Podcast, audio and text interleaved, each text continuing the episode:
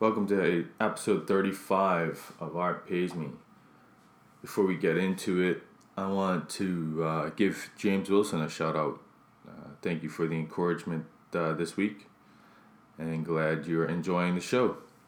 This week I have Lola Brown. She's uh, one of the top travel writers in Canada who happens to be a friend of mine.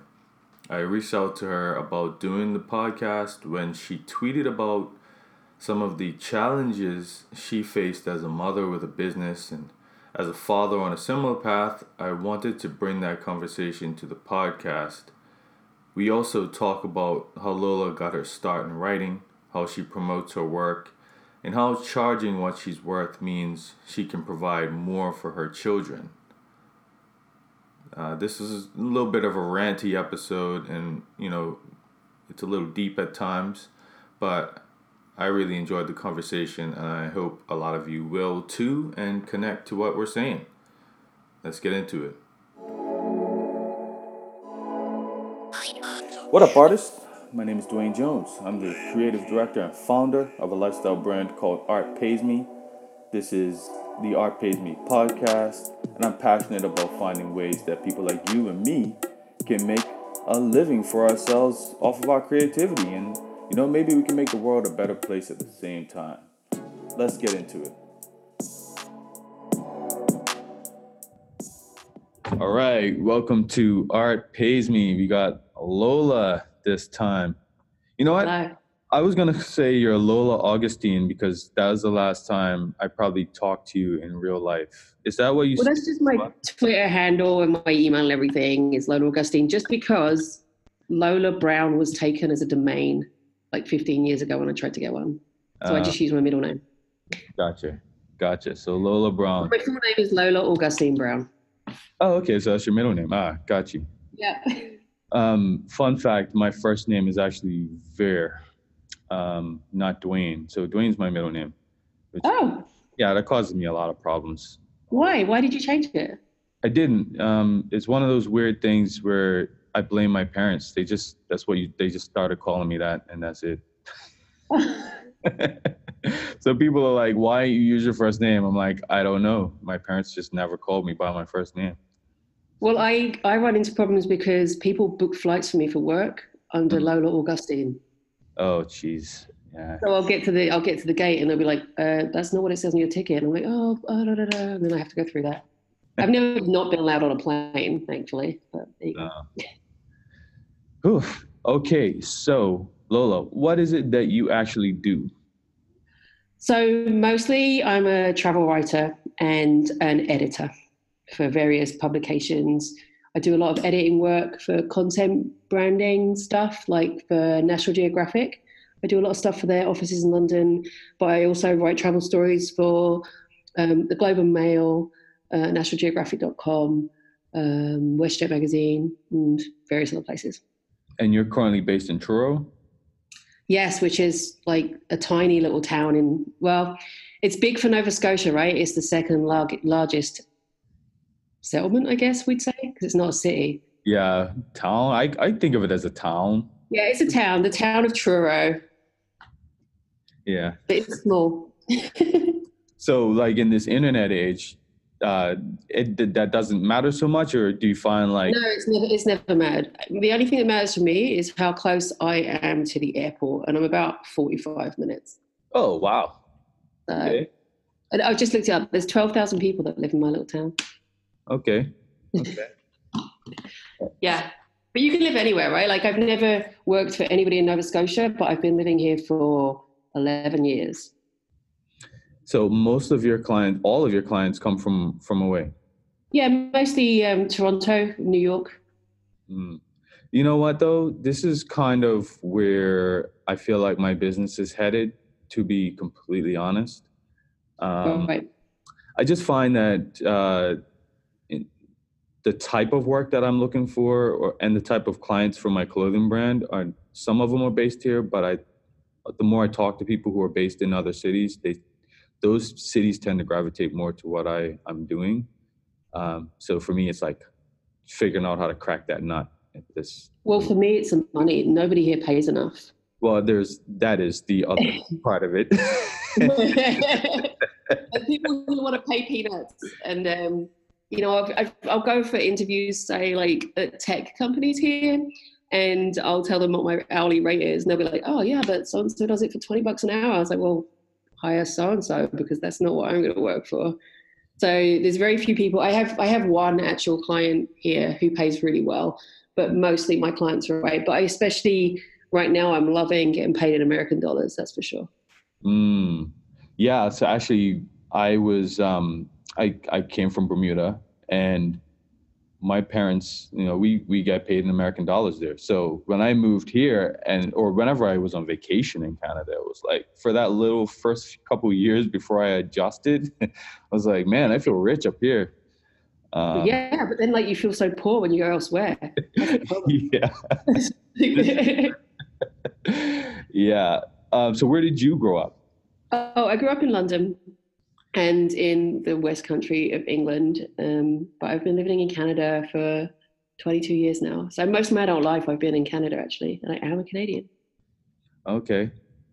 Yeah, I still haven't done the citizen thing. Um, Got to get on that. well, you're not a citizen yet. You've been no, here so long. I know. I know. You got to vote, man. These votes are getting it's getting dangerous in this world. We've all got to cast our votes literally that's what made me realize like I have to get my shit together and and uh and be a citizen because I have no say. Like I just I just have no say. Yeah. I also feel like, you know, borders are closing. Yeah. Get those citizenships when you can, right? Like things are not getting easier for people in terms of move, mobility. It's true. And um uh I actually ended up having to get I, I went to Costa Rica for my brother's uh bachelor party and they almost didn't let me get on the plane because they insisted I needed a visa to go there. Uh, right. I needed a visa to travel through the states. That's what it was. And I was like, Yeah, yeah, the ESTA visa thing. Right, but I'm not a UK citizen. So, but my passport mm-hmm. says UK on it because it's from Bermuda. So I'm like, Bermudians don't need this visa for the states and they were like, "No, but you're a UK citizen." Like, no, I'm not. so, well, you know, I forget that the the freedom we you have with a Canadian passport is is fantastic. It's great. I mean, I'm, I think a UK passport was pretty good too. Like I can't remember. I haven't actually renewed one in so long. But I was in Belize recently, and I was chatting with people, and I was like, "Yeah, you should totally visit Canada." And they replied, "Well, we can't visit Canada. It's not that easy." And the same with, you know, there's lots of countries where your passport doesn't actually give you access to a lot of places. I didn't even think about that. Mm-hmm. Yeah. Canadian passports have. Yeah, like Bermuda, usually the Bermudian passport has been golden. But when I saw that, I was like, you know what? I can be a dual citizen. So get the Canadian passport and just what yeah. if I they give me shit, I just say take this one instead. Yeah, right. And it's all very James Bond if you have multiple passports too. No, I know that would be a, a, a, super flex. I wouldn't mind having. Um, yeah. so, so uh, what actually made you start writing? Did, and yeah, I, I was reading a little bit about it, but it seems like a very interesting story. So. I, like, well, I, I literally fell into it because I was training to be a social worker. I thought that was where my career was headed. I worked in group homes with autistic youth, and I was going to do a degree in social policy and then a master's in social work so I could get to the point where I was managing group homes or managing services. And then I was in my second year of university and there was a book at the university bookstore called Magazine Writing, the hobby that pays. And I thought that looks interesting. So I picked it up and I followed the instructions in the book. And it even had a list of places that were good to send articles to if you're a first time writer. And I sent it to one. And then I'd forgotten about it. And a couple months later, I got a phone call. They offered me £100 for the story and they offered me a column. And, and that was the first thing I'd ever done. So it just kind of seemed like that was something I was supposed to do. And from there, it rolled very quickly. And I was writing for, um, did you have uh, FHM magazine in Canada at any point? Or was that just, I think there was an American version. It was kind of like Maxim in the I UK. I remember it. Right. Yeah. So I worked for that, and then I was writing for the Independent and the Times and the Guardian in England about student issues, and it just rolled from there. And I just I just became a writer. So I was like, hmm, this is way more interesting and fun than changing adult diapers and developing care plans. Mm-hmm. And so I decided to, yeah, I just pursued that. For a long time, I still did some social work stuff and I worked with kids and I ran teen programs in Vancouver. Um, but eventually I gave up working regular work in, it would have been 2016. Mm, okay. Cool. Yeah. So, like before you started the writing, did you ever have any sense that you might be interested in pursuing creative things?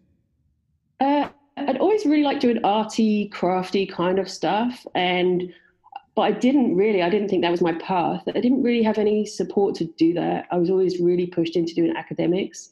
My mum wanted me to be a doctor, but I really wasn't that kind of smart, you know. So uh, no, I didn't. But my grandmother says she has a magazine that I made when I was eight, and I told her I was going to be a writer then, but I don't remember that. Hmm. Okay. So, like, how does a how do you promote yourself? Is it like all word of mouth because someone sees an article and they recommend you? Like, how how do you get the word out about what you do? So now I would say that most of my work comes to me through referrals, which feels like a really good place to be. Mm. I have a lot of editors approach me because they have heard about me, or somebody said to them, You should contact Lola. But until probably, I would say, five or six years ago, most of my work came from pitching, which would be cold pitching to people, sending them an email, introducing myself, saying, This is who I've written for, this is what I want to write for you. Um, but it's a really depressing game. You know, you send out an awful lot of pitches and don't hear a lot back. So it's you know like you're throwing darts at a board and hoping some of them stick. Mm. And I still do a fair amount of that. If I want to break into a new market, I'm still sending pitches, like coming up with an amazing idea. I'm writing this killer email that gets their attention. Um, I have to say that it kind of it, it, it, snowballs. So the minute you've written for one or two big publications, it gets a lot easier to get in other ones. So sometimes, say I'll have a story in WestJet magazine, in the seat back and an editor will reach out and be like, oh, I forgot you were there. Like, could you do me something on this? So that's great. And then having things like National Geographic in my email signature, I think makes people reply to me more often than they used to too. Gotcha. Gotcha. I still I still pitch like every other writer, trying to get my name out there and, and get stories sold. Mm. So, like, do you often sometimes you, you just come up with a concept and say this is a story I think should be told, and I think your publication would be the one to. Yeah, yeah. I like I, I do really tailor things to each publication, and I think maybe some people just don't do the research. They they come up with an idea and they think it's a brilliant idea, and somebody's going to publish this, and they just start sending it out, but they don't actually think about who the target demographic for that magazine is, who the advertisers are, whether that magazine runs those kind of stories. You know, they don't put that research in. You really have to target it to what you're doing. Okay. You know what? I'm yeah. I'm gonna steal this approach for when I reach out to uh, retailers for my brand. Actually. Yeah, well, you, if you do that research, it's kind of like if you imagine someone's for an editor, just say okay, a recent interaction I had with Chatelaine magazine, for example. Mm. So I had a, I sent a pitch to Chatelaine magazine about um, whether we should care more about where our data is, and um, they got back to me. And I, I have a long relationship with the editor because she used to work at Today's Parent. She got back to me and she said, "Look, honestly, our, our readers aren't interested in tech stories." Which you know, I'm, I'm lucky I have a relationship with her because she might not have just replied otherwise. Mm. Uh, I, I replied and said something like, "Well, you know, I was actually going to pitch you an essay on sex toys, but you know, I don't, I didn't know whether I should." And then she emailed back. She was like, "I want you to write about sex toys." So now I'm doing a 1,700 word piece on sex toys for them, right? so um, that was actually a really bad example of pitching to the market. But I did think it was a good story, and it needed to be told about how women give their data away on social media and stuff and how it comes to bite them in the ass when they go for jobs or relationships and that kind of thing. So, um, anyway, sorry, that's a tangent. Usually, though, I really do look like how I broke into WestJet magazine, for example. I studied the magazine, I studied back issues, I went through and I think maybe actually the first thing I pitched them was that Bermuda piece you saw, right? You know, I wrote a three days in Bermuda thing. Yeah. I went back through back issues. I saw they had never done a three days in, which is one of their regular slots on Bermuda. So they hadn't written about Bermuda for three years. So I knew that they might be interested in Bermuda because they flew there. And then I um, wrote a very detailed pitch, which I don't always do, especially if I have a relationship. And I targeted to the right editor. I found out from someone else who the right editor of that department was. So you've done the work. It shows. I, I was able to say to them, I don't, I don't think you've written about Bermuda for the last three years that I can see. So they knew I'd looked at the magazine. So I feel like an editor's already been like, oh, okay, this person's not just blind pitching me, they're doing some work here. And I pitched specifically for what they do. So that was how I kind of got in there. Wow. Yeah. But that was probably, that was quite a lot of work, but you do the work on the outset and I guess your pitches are more likely to land where they're supposed to go. Right, right. So, and you mentioned that first job, they paid you a hundred pounds. In terms yeah. of figuring out your rates, like how did you figure that out? Did you just go based on that first job from then well, on? They, no, they just they, they offered me that, and that was it. Like I didn't even think about negotiating. I was just so grateful to have sold anything. And then from then on, I just went with whatever people offered me. So now I'm at a point in my career where so I guess what I do now is I work out what the hourly rate I'll be getting for a job is. Mm-hmm. So it used to be it used to be the standard in North America that a dollar a word is what you got paid for copy for magazines and magazines anyway. And that figure never really changed since the 80s. It's still like a dollar a word. You're like, whoop, that's great. But now you kind of have to work out how much something takes. So say I get offered a job and I'm getting offered say two dollars a word, which is huge, right? It sounds huge. And so you've got a thousand word piece. But if it's a magazine that has like a six step editorial process and you're still doing questions about that story three months later, that two mm-hmm. dollars mm-hmm. a word has probably gone down to like, you know, a couple of bucks an hour. You have to kind of work it out as to how much I guess the pain in the ass factor that comes into all these jobs as to how much you can take them on. Got you. Does that make sense? no, it does. It does because you know, for me, uh, from the design perspective, I've never. Well, I'm still working on it, but it just seems like it's an evolving thing for me. I keep messing up the pricing uh, part and end up being in that same situation where by the end of the job, I've basically been paid two dollars an hour, and I'm like, shit. Right. Well, this is the problem as well. I think that there's when you're self-employed and I don't know, Dwayne, but I feel like this is a bigger bigger issue for women than men who tend to be more assertive with this stuff. You, are always trying to be nice and trying to be good to the client, right? And and not really looking after yourself. So, for example, my rate, if I was going to do um, writing for a, a tech company, I tend to charge ninety an hour right now. Yeah. And that way, I'm billing that with, with FreshBooks, which I use for everything. I use FreshBooks for my billing, and I really like that. I, would set the timer and I'm not getting ripped off and I'm charging them for the hours done.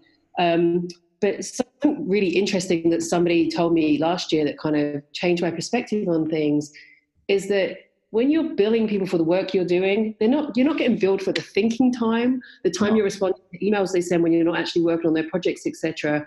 And so somebody said always bump it up by 10 to 20% on your bill. Yes. And I I've started doing that and it's it's right. I'm not ripping somebody off, but I wouldn't have thought to do that before because I felt like I had to account for every second I was actually working on their project. Yeah, agreed. Uh, that is that is great advice, and it's something that I definitely also consider.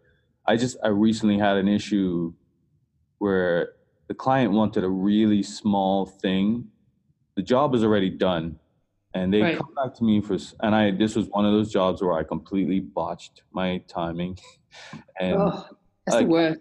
i've been told that i have a lot of um i don't and i don't see this as a negative actually before i say this but you know even my wife and i were talking about this the other day like i have a lot of female um traits generally so if you're saying that the nice thing is a female thing i guess i might have that because I that's partly why I undercharge as well. Um, right. I'm always trying to give them the best value and the best whatever, but then it always yeah. ends up being that they want more work than we had originally agreed to.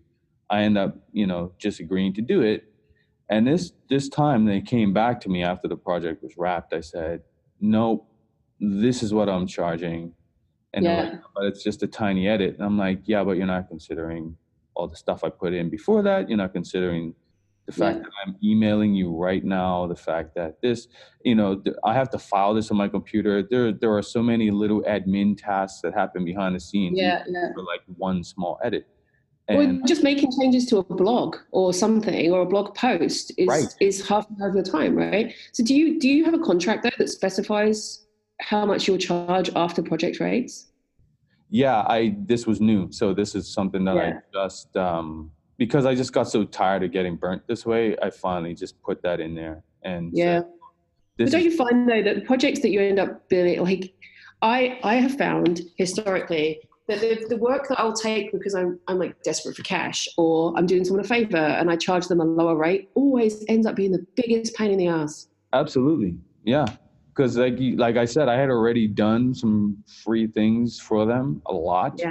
and they're like, when I decided to charge my full rate for this small thing, after all of doing all of those favors, they were kind of like, this is ridiculous, and it, Yeah. it was a bunch of back and forth over whether or not it was fair for me to charge this thing, and it's like, I can decide to charge what I want to charge to charge. And you you know? We're, we're grown adults. We're old. Like I'm not a young person. But- Like I'm That's the 23. other I do not have the time in my life to be charging stupid money. Like my time is so valuable because I have three children.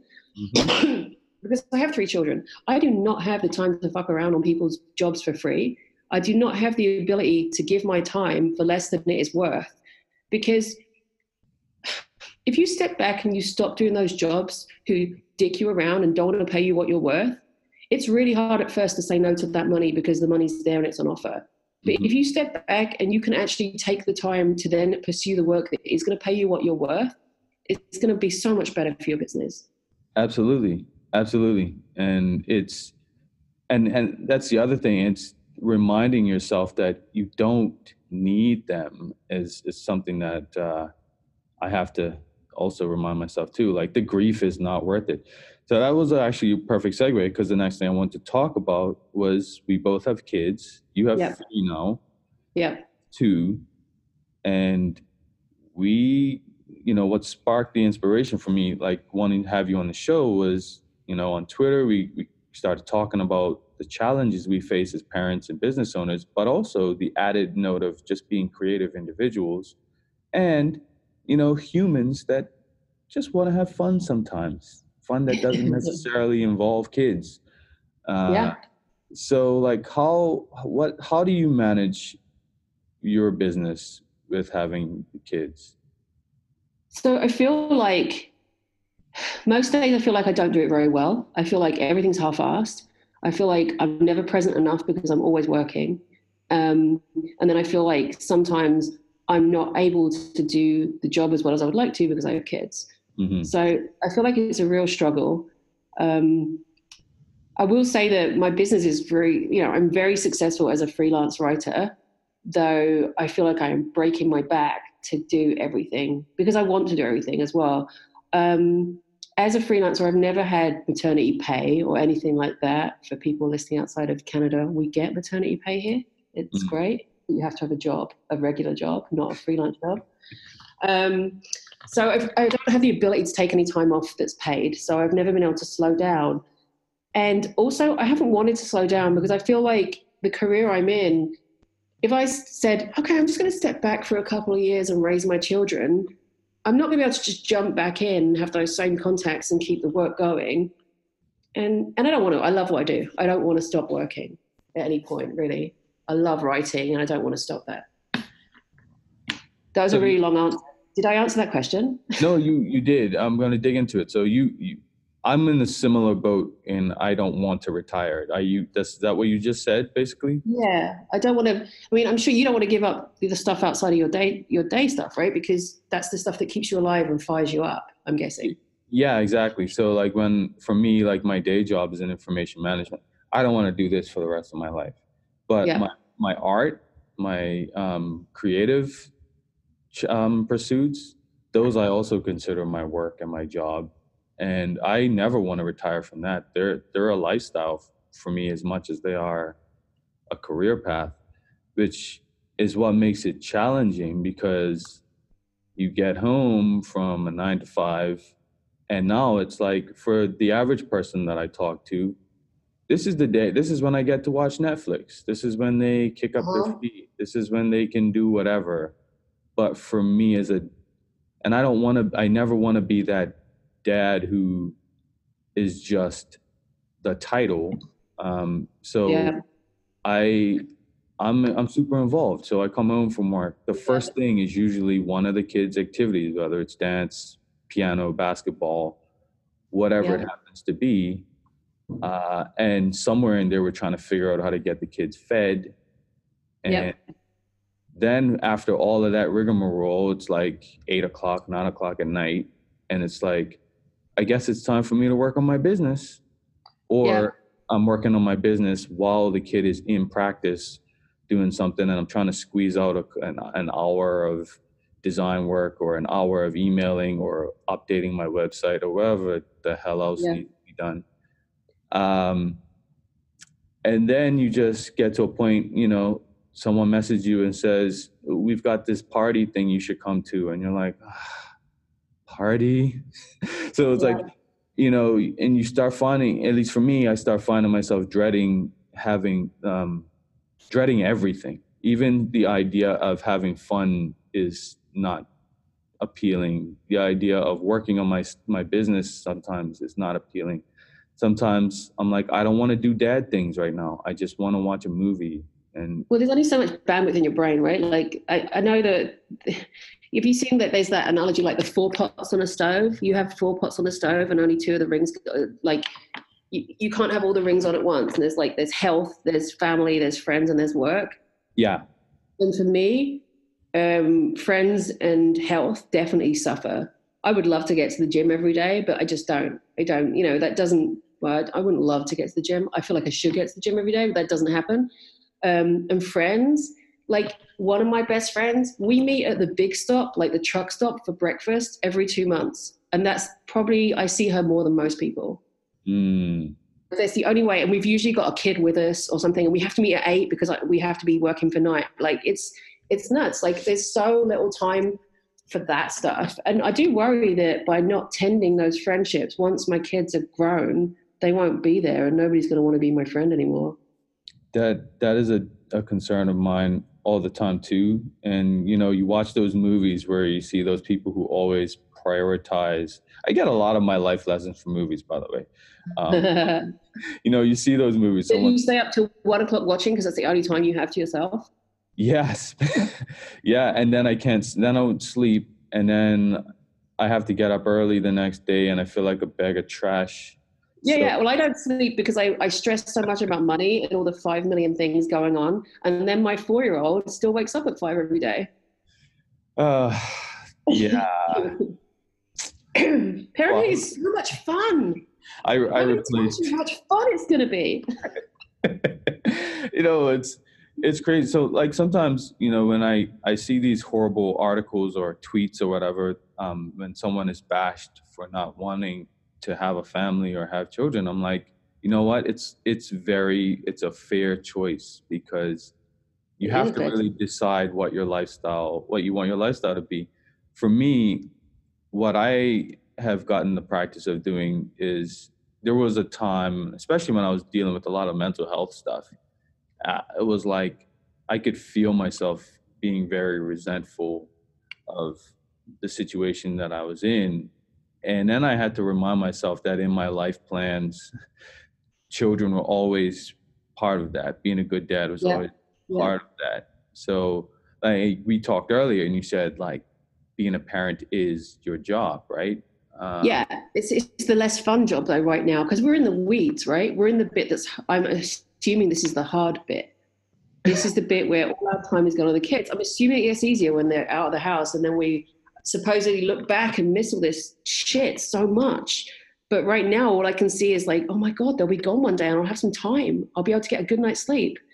But sorry, to address what you just said, so two things out of that. Kids are the job and that's like, I have to make that my mantra because sometimes it feels like I'm just doing everything shit. And maybe the only success I've had in that day is that I did get the kids to dance, did taekwondo. They did have a meal that had a vegetable in it, and they had stories and songs and lots of cuddles before bed. Maybe that is the best thing that I have done all day, and maybe that this will be the best thing I do my whole life. Maybe at the end of my life, no one will give a shit how many articles I've had published, or how successful I was, or how some social media campaign I designed was really good. No one's going to care about that stuff. But I'll have these three beings that I have brought up that will look back and say, she was a good mom. Maybe that's the thing, right? Yeah. But right now, right now, that doesn't feel that important. And maybe it is really, really important. But the other thing, I'm very jealous of people that don't have kids. And it's really hard sometimes. Like I told you when we were on Twitter, I could be in Thailand right now on a 10 day tour of Thailand. That a magazine asked me to go and do this tour of Thailand. And I have three kids. I can't do 10 days in Thailand because a day to get there, a day to get back. I would love to have done that. That would have been incredible. But the other reason I can't do it it's Nutcracker weekend next weekend, and two of my kids dance. So it's Nutcracker rehearsals Friday night, Saturday, and Sunday. And then there's all the other stuff of the week. There's just, I can't take that time out of my life because my kids consume so much of my time. It's yeah, a bummer. It's, that's, that's real. Um, I, I've, I've, yeah, even for me, like people would say, "Oh, it's easy for you. Just set up a set up a pop up shop to sell your clothes." I'm like, that's a great idea. When am I going to have time to do that when the entire Saturday is spent doing all kinds of other. Uh, well, you know what the thing that used to get me, the thing used to piss me off so much, is so many people would say to me, "You should write a book." J.K. Rowling wrote Harry Potter when she was waiting tables and she was a single mum. Surely you can write a book. Uh, and I uh, just feel like, if one more fucking person tells me that J.K. Rowling wrote, wrote a book in her spare time, wait, ah, you know, you drive me nuts. yeah, like so. Yeah, that said, like these are the kind of things that I deal with all the time as well, where lots of people, you know, casually make suggestions about things that I could do that I'm like, yeah, if I could pull that off, I probably would go through the stratosphere in terms of success. Yeah. Uh, but where is where is the time? Where is where like yeah, you know what they say, Dwayne? Like, you know, like a lot of these really successful entrepreneurs, same with writers and everything else, they have really successful upbringings with lots of money coming to them. Like, it's really hard. I don't know about your background. I come from a very working class family. There's no, there was no trust fund. There was no like little bit of extra help my mortgage. There's no money that's ever come from anyone but me.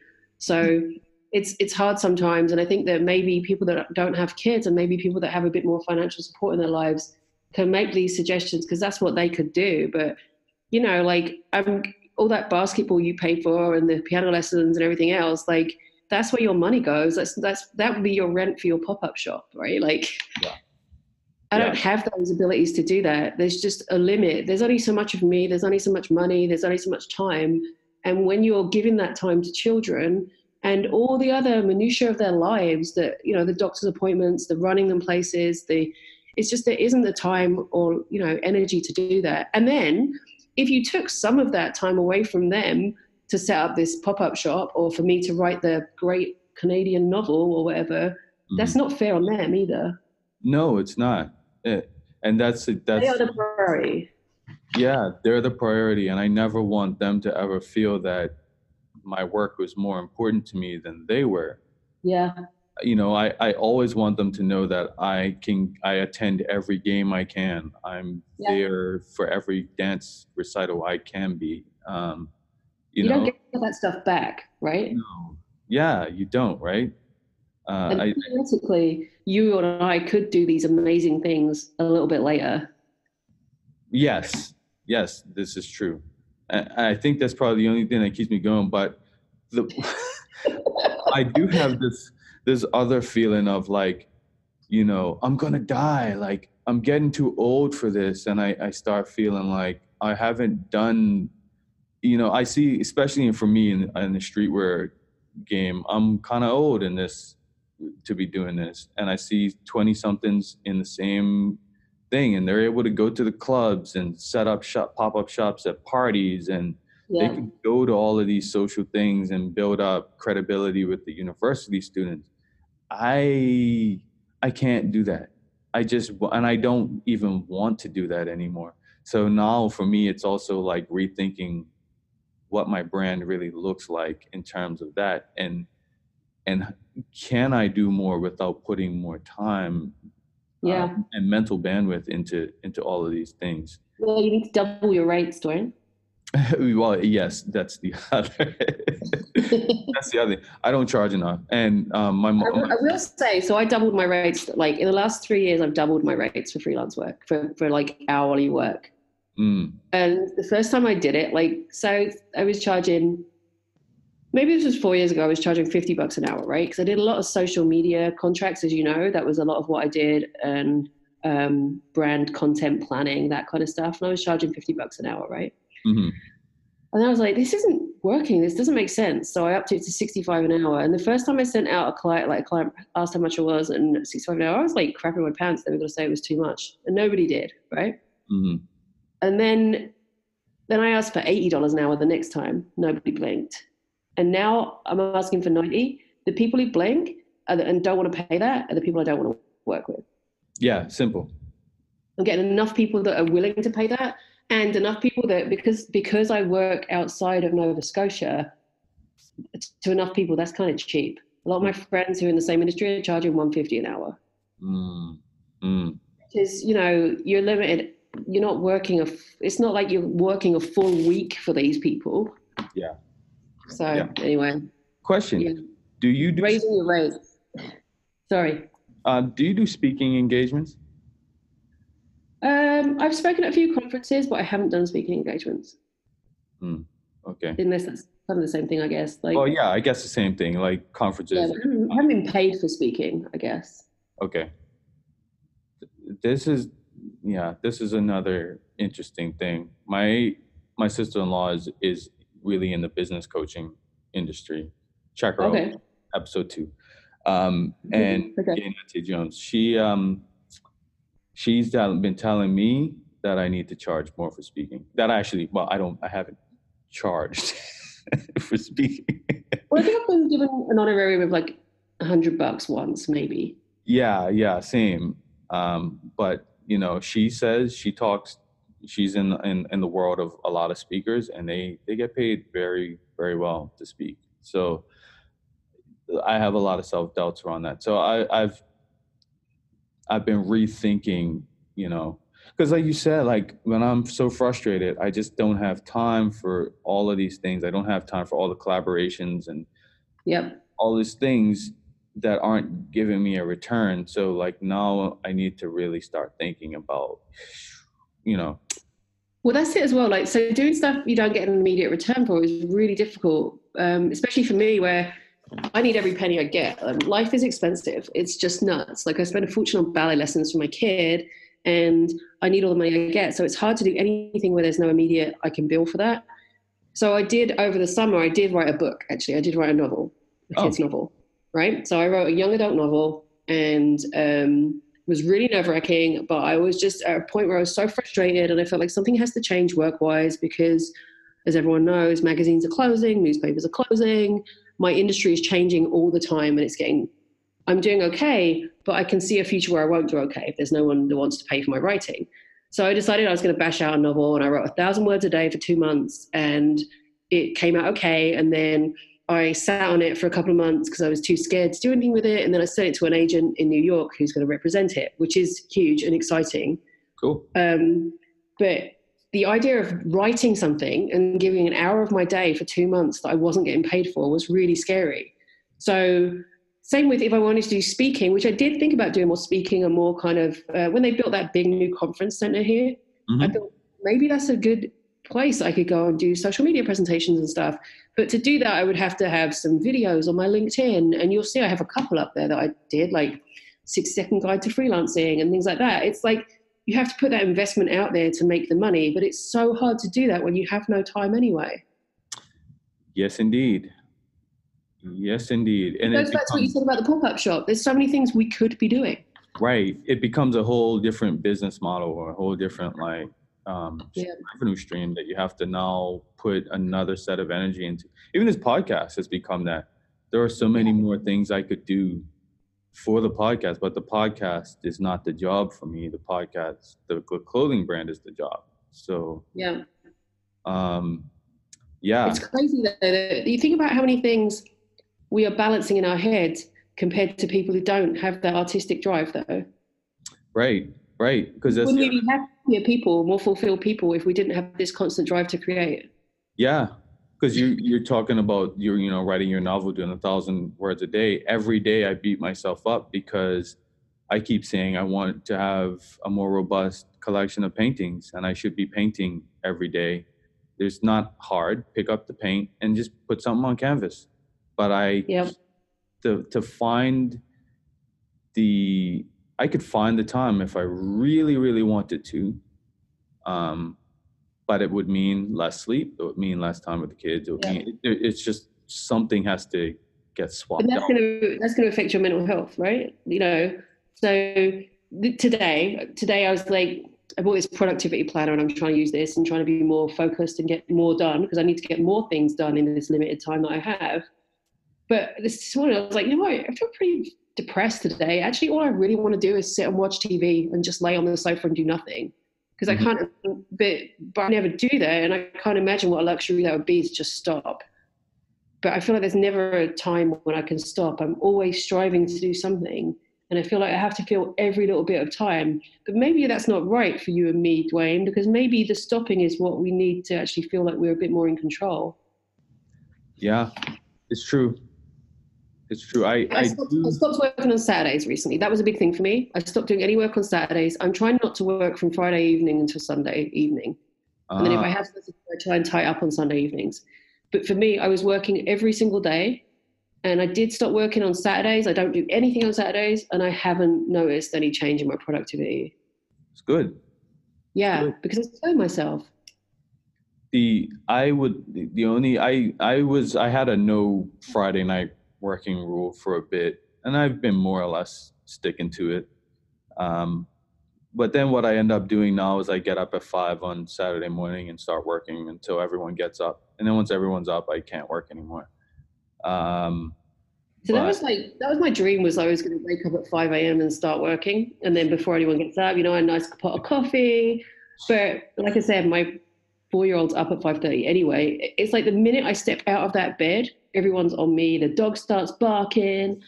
It's just there's no there's no time for me to grab that extra little bit of magic time in the mornings. I wish there was. Yeah, that's frustrating. My dog is kind of similar. He so when I get up at five, I can't. There's nothing. I have to take him out for a yeah. walk, or he'll yeah. bark and whine yeah. until eternity. So, which is good actually because it forces me to clear my mind. wakes you up. Yeah, so it's like before I get into the work, there's just that like wandering around the neighborhood in a daze, and then um, I get inside and and I can like do something. Uh, yeah. But but you know what? The something you do, you talked about in terms of I'm gonna think of it as legacy, I guess. When you you mentioned about like some people coming from money and not necessarily having as many worries. So I didn't come from money, but my parents were able to like from the time I was born, they started saving for university for me. So they nice. were they were really on board in in that kind of thing from from a, uh, an early age, which I was like I am I get I have to give my mom most credit for that because she my dad is more of a creative artist like out there type and she's more okay. like about the books and she's the one who really kept us in line in that way. Um, so because of that, I was able to go to university and not really have any worries because right. they set me up early. So when I think about my children, that's kind of what I want to do for them, but even on a grander scale, like so that I can take as many. the challenge is like teaching them to be responsible adults while taking away certain stresses and barriers that could send them down paths that they might not be able to recover from. Because right right. sadly when i'm on twitter i see a lot of folks who just seem like great individuals who have just hit hard times because they made some choices early in their life or because things just weren't set up for them well from the get-go. And they are still trying to recover from those situations in for in their 40s and 50s and yeah. um, for, for me it's like how do i get so this is where i'm also torn because i want to make more money not necessarily because i just want to be a rich billionaire and ruin the earth i don't believe that making more money is a way to ruin ruin the earth for me i want to make more money so i can improve the earth so i can improve my family's lifestyle so i'm in this like this weird space of like having capitalistic practices but not wanting to ruin things at the same time because I just want my kids to have, to be safe. I just want them to be able to. I understand. I get world. that. I get that. I so I I didn't have to pay for my education either because I was lucky in that I was the last year in England to get a free university education. Whoa, nice. So just start the year after I started, they started charging fees for universities. So in England, it was free until that point. I so, uh, sorry. I didn't know they did that. I didn't even know they had that. Wow. Yeah, you know, I'm trying to look back and like, so I would have gone into university in 1996. So would that have been? I don't, I don't remember if it was income based or not, but I feel like it was free for everybody because my husband didn't pay for his university either. Okay. We were university together like the same year, so. But I mean, there was student loans, but you didn't have to take them. I even got a grant. I even got money every year for university to go to attend. So that made things easier for me. Mm. But in terms of saving for my kids' university, I don't even know. Like my daughter is nearly 13 and she has an RESP, like just a Canadian saving plan for university that is run with the government. And she has a, mm, let me see, mm, all of $9,000 in there. What's that going to buy her? A couple of books? Right. right. So, you know, I don't know. And then I have my daughter just got accepted potentially into a ballet school starting in September. So that'd be a private education. I'm so we're certainly not a private education level income family. So what do you do? You just you work harder, right? Like I've got to work as hard as I can to give my kids those opportunities, just like you. Mm-hmm. I'm kind of hoping that you know maybe one of them goes into a trade where they'll make money rather than into academics because it's probably better. Be a plumber, son. Honestly, like no shame in that game at all, yeah. especially as a homeowner. And I see like, you know, I, I, so you probably had you had a similar situation with me where you know the idea of a university education is really pushed on you and stuff like that mm-hmm. with good reason. Uh, but then you know, as I'm getting stuff done on my house and I see these contractors come along just making tons of money, yeah, uh, with their hands, and I'm like, whoa. Absolutely. My contractors, I've I just bought an, an, old crappy house, and the electrician who who comes here and helps me out, he used to be an English professor, and he went back to school to get his electrical certification or whatever it must be, because he's like, yeah, I was sick of not making any money, and now I was an electrician. Hmm. Interesting. yeah. Interesting. Yes. Uh, but yes, anyway, we work for our children, basically, is what you're saying. Yeah, basically. So like I, I always feel a little bit uncomfortable with the anti-money conversation sometimes because I just think um I think wh- whoever you are is going to amplify um, whatever you know whatever money you have is going to just be amplified by whatever shitty individual you happen to be whether you're broke or not broke well you know so the, the money conversation I have run into, I'm part of some writers groups, some women's writers groups that are on Facebook, and um, the money conversation comes up a lot. And I have found that if you try and say that somebody, so somebody will post something like this, this website is offering fifty dollars for a five hundred word article, and if you say something like, you don't need to work for that, that's ridiculous. That's how can you live on that? You don't need to make that much. You know, you need to make more money than that. Mm-hmm. I'll have people telling me that it's classist and ableist and and racist because I'm a white woman that I shouldn't tell people how much money they should take. Like people go nuts over the fact that you should ask for the money you're worth. Right, right. So that's a, it's a really weird space to be in where people are being told that you know, for the opportunity of writing somebody or the exposure of doing it, you shouldn't really expect to be paid fairly. And that pisses me off so much. Yeah. You know, like your words have value, your art has value, everything you create has value.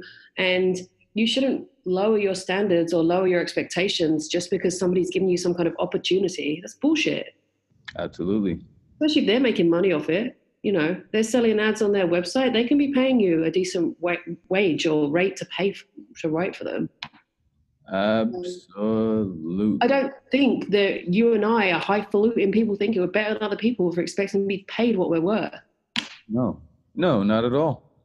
Not at all. And I think that's what really got me started with the art pays me thing from the early days. It was because, you know, it's it's funny we we often bash corporations and I think for good reason but the majority of abuse I got was from small business owners who were trying to get away with paying me pennies or nothing at all while they were getting paid to hire me through a third party.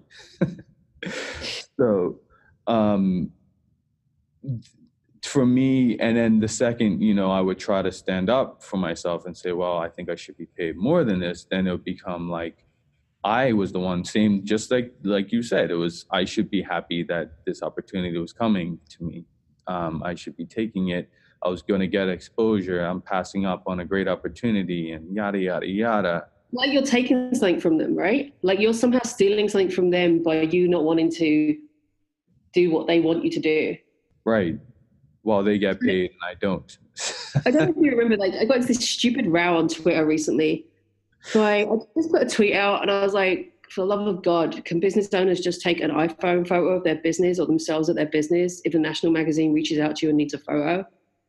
And then, like, from that seemingly in- innocent comment where I had all these editors going, Yes, please, how hard is it for people to take a photo these days? Mm. I got slammed by photographers, Uh oh. right? How dare you say this? What those magazines need to do is hire a photographer who's going to take a proper picture of that business so the magazine has a decent photo. And it's like, I'm not the magazine. I'm not the one who's paying for a photographer to come out. Like, you know, magazines aren't paying photographers anymore. It's not my fault. I'm the writer. I'm trying just as hard as everyone else to get work at magazines. And mm-hmm. you're piling on me because a magazine won't pay a photographer to take a picture of a business. It was just so nuts. And, you know, people want to pick on the person they think is going to listen, I guess, maybe. Yeah, maybe that's what it is actually, because Yeah. the corporation is a faceless Twitter account. So I mean, people still send. And they don't give a shit. and They know they're not get. And they probably don't have the balls to stand up to the corporation in case that corporation one day throws them a bone, maybe. yeah. People are funny. People people are very interesting. They sure are. And So- probably us creative people are probably the worst. We're probably the absolute worst, Dwayne. No, like absolutely worst. Like, yeah, why would you love what you do and expect to get paid for it? I mean, you should hate your job and your life like everyone else. Yeah, there you go. So Lola, uh, we we basically had a rant fest uh, for this episode, which I I think I needed it. So thank you for the therapy. Well, uh, yeah, you know, like likewise, and I think that um, the messages we send back and forth occasionally, knowing that we're in the same situation and that we both find all of this really, really hard, is helpful. Yes. We're not the only ones suffering. It feels good to know that. Yeah, actually, oh, so and we didn't mention this, but we actually, no, we first met on Twitter, and then it turned out our daughters were in in the same uh, preschool class. Yeah, So it was like, we know each other in real life. yeah, it was I've weird. been to your house. You've Yes. been to my house. That's right. Yeah, a long That's time right. ago. Before, before we had more kids and life got so hard that we don't have a social life anymore, we knew each other socially. Damn it. Yeah, right. I mean, yeah, it is so hard. It's so hard to have a social life these days, and I feel like such an asshole when I say no all the time to things.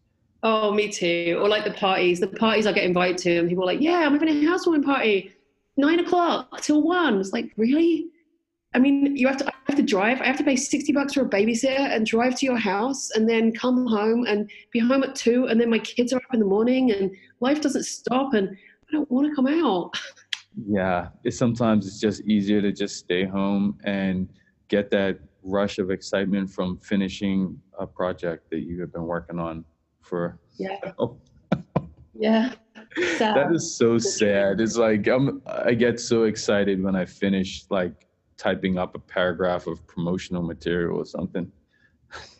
yeah, but it's like it's off your plate, right? Oh man. So if there, if there was any advice you would give to actually, is there anything else you want to rant about before we go? I guess just that people aren't charging enough for their work, and when they do that, it makes our jobs look like they're not worth as much as they should be. You know what I mean? Preach. You're looking to undercut everyone else to get the work. You're just doing yourself a disservice in the long term, in the long run. You know, actually, how do you feel about Fiverr and these types of? Because I think the writing industry is getting hit by those the same. I think it's it's horrific, really. I mean, I don't know. Okay, so I feel like I've worked with clients who will say to me things like, "Well, we don't. We just want a website design, and then we're going to get this company in Bangladesh to build it because they'll build it for a hundred bucks or something like that, right?" Yeah and you must run into that kind of stuff as well. I and do. if you're going to get somebody to build something and you're going to take that work outside of Canada to somebody who's going to build it for pennies, basically, you get what you pay for. Always, yes. always. It's always pay now or pay later. right? So I don't know. I feel like Fiverr and things like that, they're awful. They're really awful. I feel like the whole sharing economy is awful for everybody. Um, all these things that were supposed to make money for freelancers. Like I don't remember, remember like Elance and all these yes. sort of portals and shit like that. They've never made me any money. I've never done them. I don't want to be undercut. I don't like none of this stuff is good for freelancers. I wish the sharing economy would just disappear mm. completely. I wish almost wish social media would disappear, which is messed up because I've met so many good people on it, but I feel like it's a distraction and it's killing us in many ways. I feel like I would like to go back to a simpler time of none of this stuff taking up our brain space and people paying for work and paying a decent wage and things being easier for freelancers. I, I'm not saying it was ever easy, but I know that 10 years ago, I didn't have to work this hard to make this much money. Mm. I guess. Interesting. Interesting. There's a rant. Interesting. Now, as, as uh, Mark Brickey from Adventures in Design, it's another podcast I listen to, uh, he calls it the race to the bottom, and everyone seems to be competing to get there. Yeah, uh, I can see that. Because it's you know we're all in these in in these types of companies, like you're just competing with who can charge the least amount of money for a non-livable wage. And, yeah. Um, spending more and more of your time to make less, which is going to lead to all of us in poverty. I'm at the like when I hire a photographer friend to do my stuff, I pay them. Not be yeah. and I could probably, you know, get away with not paying them, but I want to pay them. And I can't even friggin' afford it. yeah, same here. Like I got like my my headshots at, uh, I got them done at like, Apple Head, you know, Liam. Yes, yes. Like he did my headshots, and like it was a couple of years ago, and I should probably get new ones. But like you know, you pay what they're worth because you support other people the same way you want to be supported. But I, I like I know that when it came to paying for those, I was like, shit, I can't afford this. I'll find this money from here and da da da. Because you know, you, you pay for quality because that's the life I want to lead. I want to lead a life where I'm making quality stuff whether you assign me something and you'll pay me $200 or you'll pay me $2,000, you get the same quality of work every time. Yeah, exactly. I have exactly. pride in what I do. And I, I, think that how can you have pride in what you do when somebody's paying you $20 to design a company logo? Right. Right. And then when, you know, a real professional tries to quote on it, people think you're ridiculous for you're having a laugh Darren. how would you charge how can you charge that much it's ridiculous i can get someone in india to do this for five bucks right They'll yeah. give me 20 designs tomorrow all scalable yeah i i yeah, and I have literally had those conversations with people. Why would I pay? I do find though, the more successful I get and the bigger clients I get, that stuff has fallen by the wayside for me because it's almost like you reach a certain level and that stuff falls away. Because the kind of clients that I have right now would never even consider doing that kind of shit. Like they want the best quality things for their company Sure. or for their So they're paying for Lola right now. They're not paying for a writer. They're paying for Lola. I guess, yeah, I guess that's true. And so having a little bit of a name for myself, I guess, like it's weird to say that, obviously, because we're not supposed to big ourselves up, right? Mhm. But I was told, for example, recently I was told I was one of the top travel writers in Canada, wow. which feels awesome, right? Yeah. I don't know how I got to that point or whatever, but having that, that means that if people are like, oh, who do you know that's a travel writer? And they're saying my name, I guess I'm at a point where that's happening. Mhm. And like I said, like I'm at a point where magazines are emailing me and saying, could you go to Thailand for me for 10 days? Which feels incredible. Yeah. Or, you know, I get in my inbox, I get at least two or three invites a week to go somewhere for a destination or for a magazine and do some work. So if I didn't have kids, imagine how fun my life would be. you'd be one of those um you you'd have uh you'd be um what are they travel bloggers or I can't remember what they are but it's Well, that- you know, like I have travel writer friends who write for magazines and newspapers that, that don't even keep a home anymore. They just constantly travel. yeah And then my friend Tim is like, he's out like on a butlered cruise of the Nile and do all this crazy fancy shit that I just can't do because I have children. But I feel like we have to like at least end this by saying having children makes us really happy on a deep level, right? yes you know what I'm glad you brought it back to that because I don't want people to to walk away from this who are maybe considering having a family who are like ah I don't want children after this No, my kids are amazing. My kids are fantastic and they're wonderful human beings who do complete me in a way that I would like to say that work probably never did. Maybe other people would have a different experience of this, but all the hustle, the constant work, the constant juggle of getting everything done is worth it because at the end of it all, I have three beautiful children who adore me, and they're pretty much like my stalkers, which is weird at times, but you know, that's how they are. But I also have a career that makes me really, really happy. Yeah, you know what? I would I would echo the exact same thing. I mean, I see I see bits and pieces of me in both my kids. Um, Right. Uh, in terms of creativity, Ella Ella's more creative in terms of music, how she expresses herself, but she has a lot of my athletic um, ability that I had when I was her age. Right. And Ava is very strong in the visual arts side, but both of them are way more academically smart than I ever was. and the idea that I'm raising, and they're both actually athletically gifted in ways that I'm not. So it's like the idea that I get to raise children or people, other humans that could be a better version of myself is like the reward that uh, it just keeps giving. And I think the reason why we're frustrated sometimes is because of that. Because, you know, if we were bad parents, if we didn't care, then this would be actually not that hard.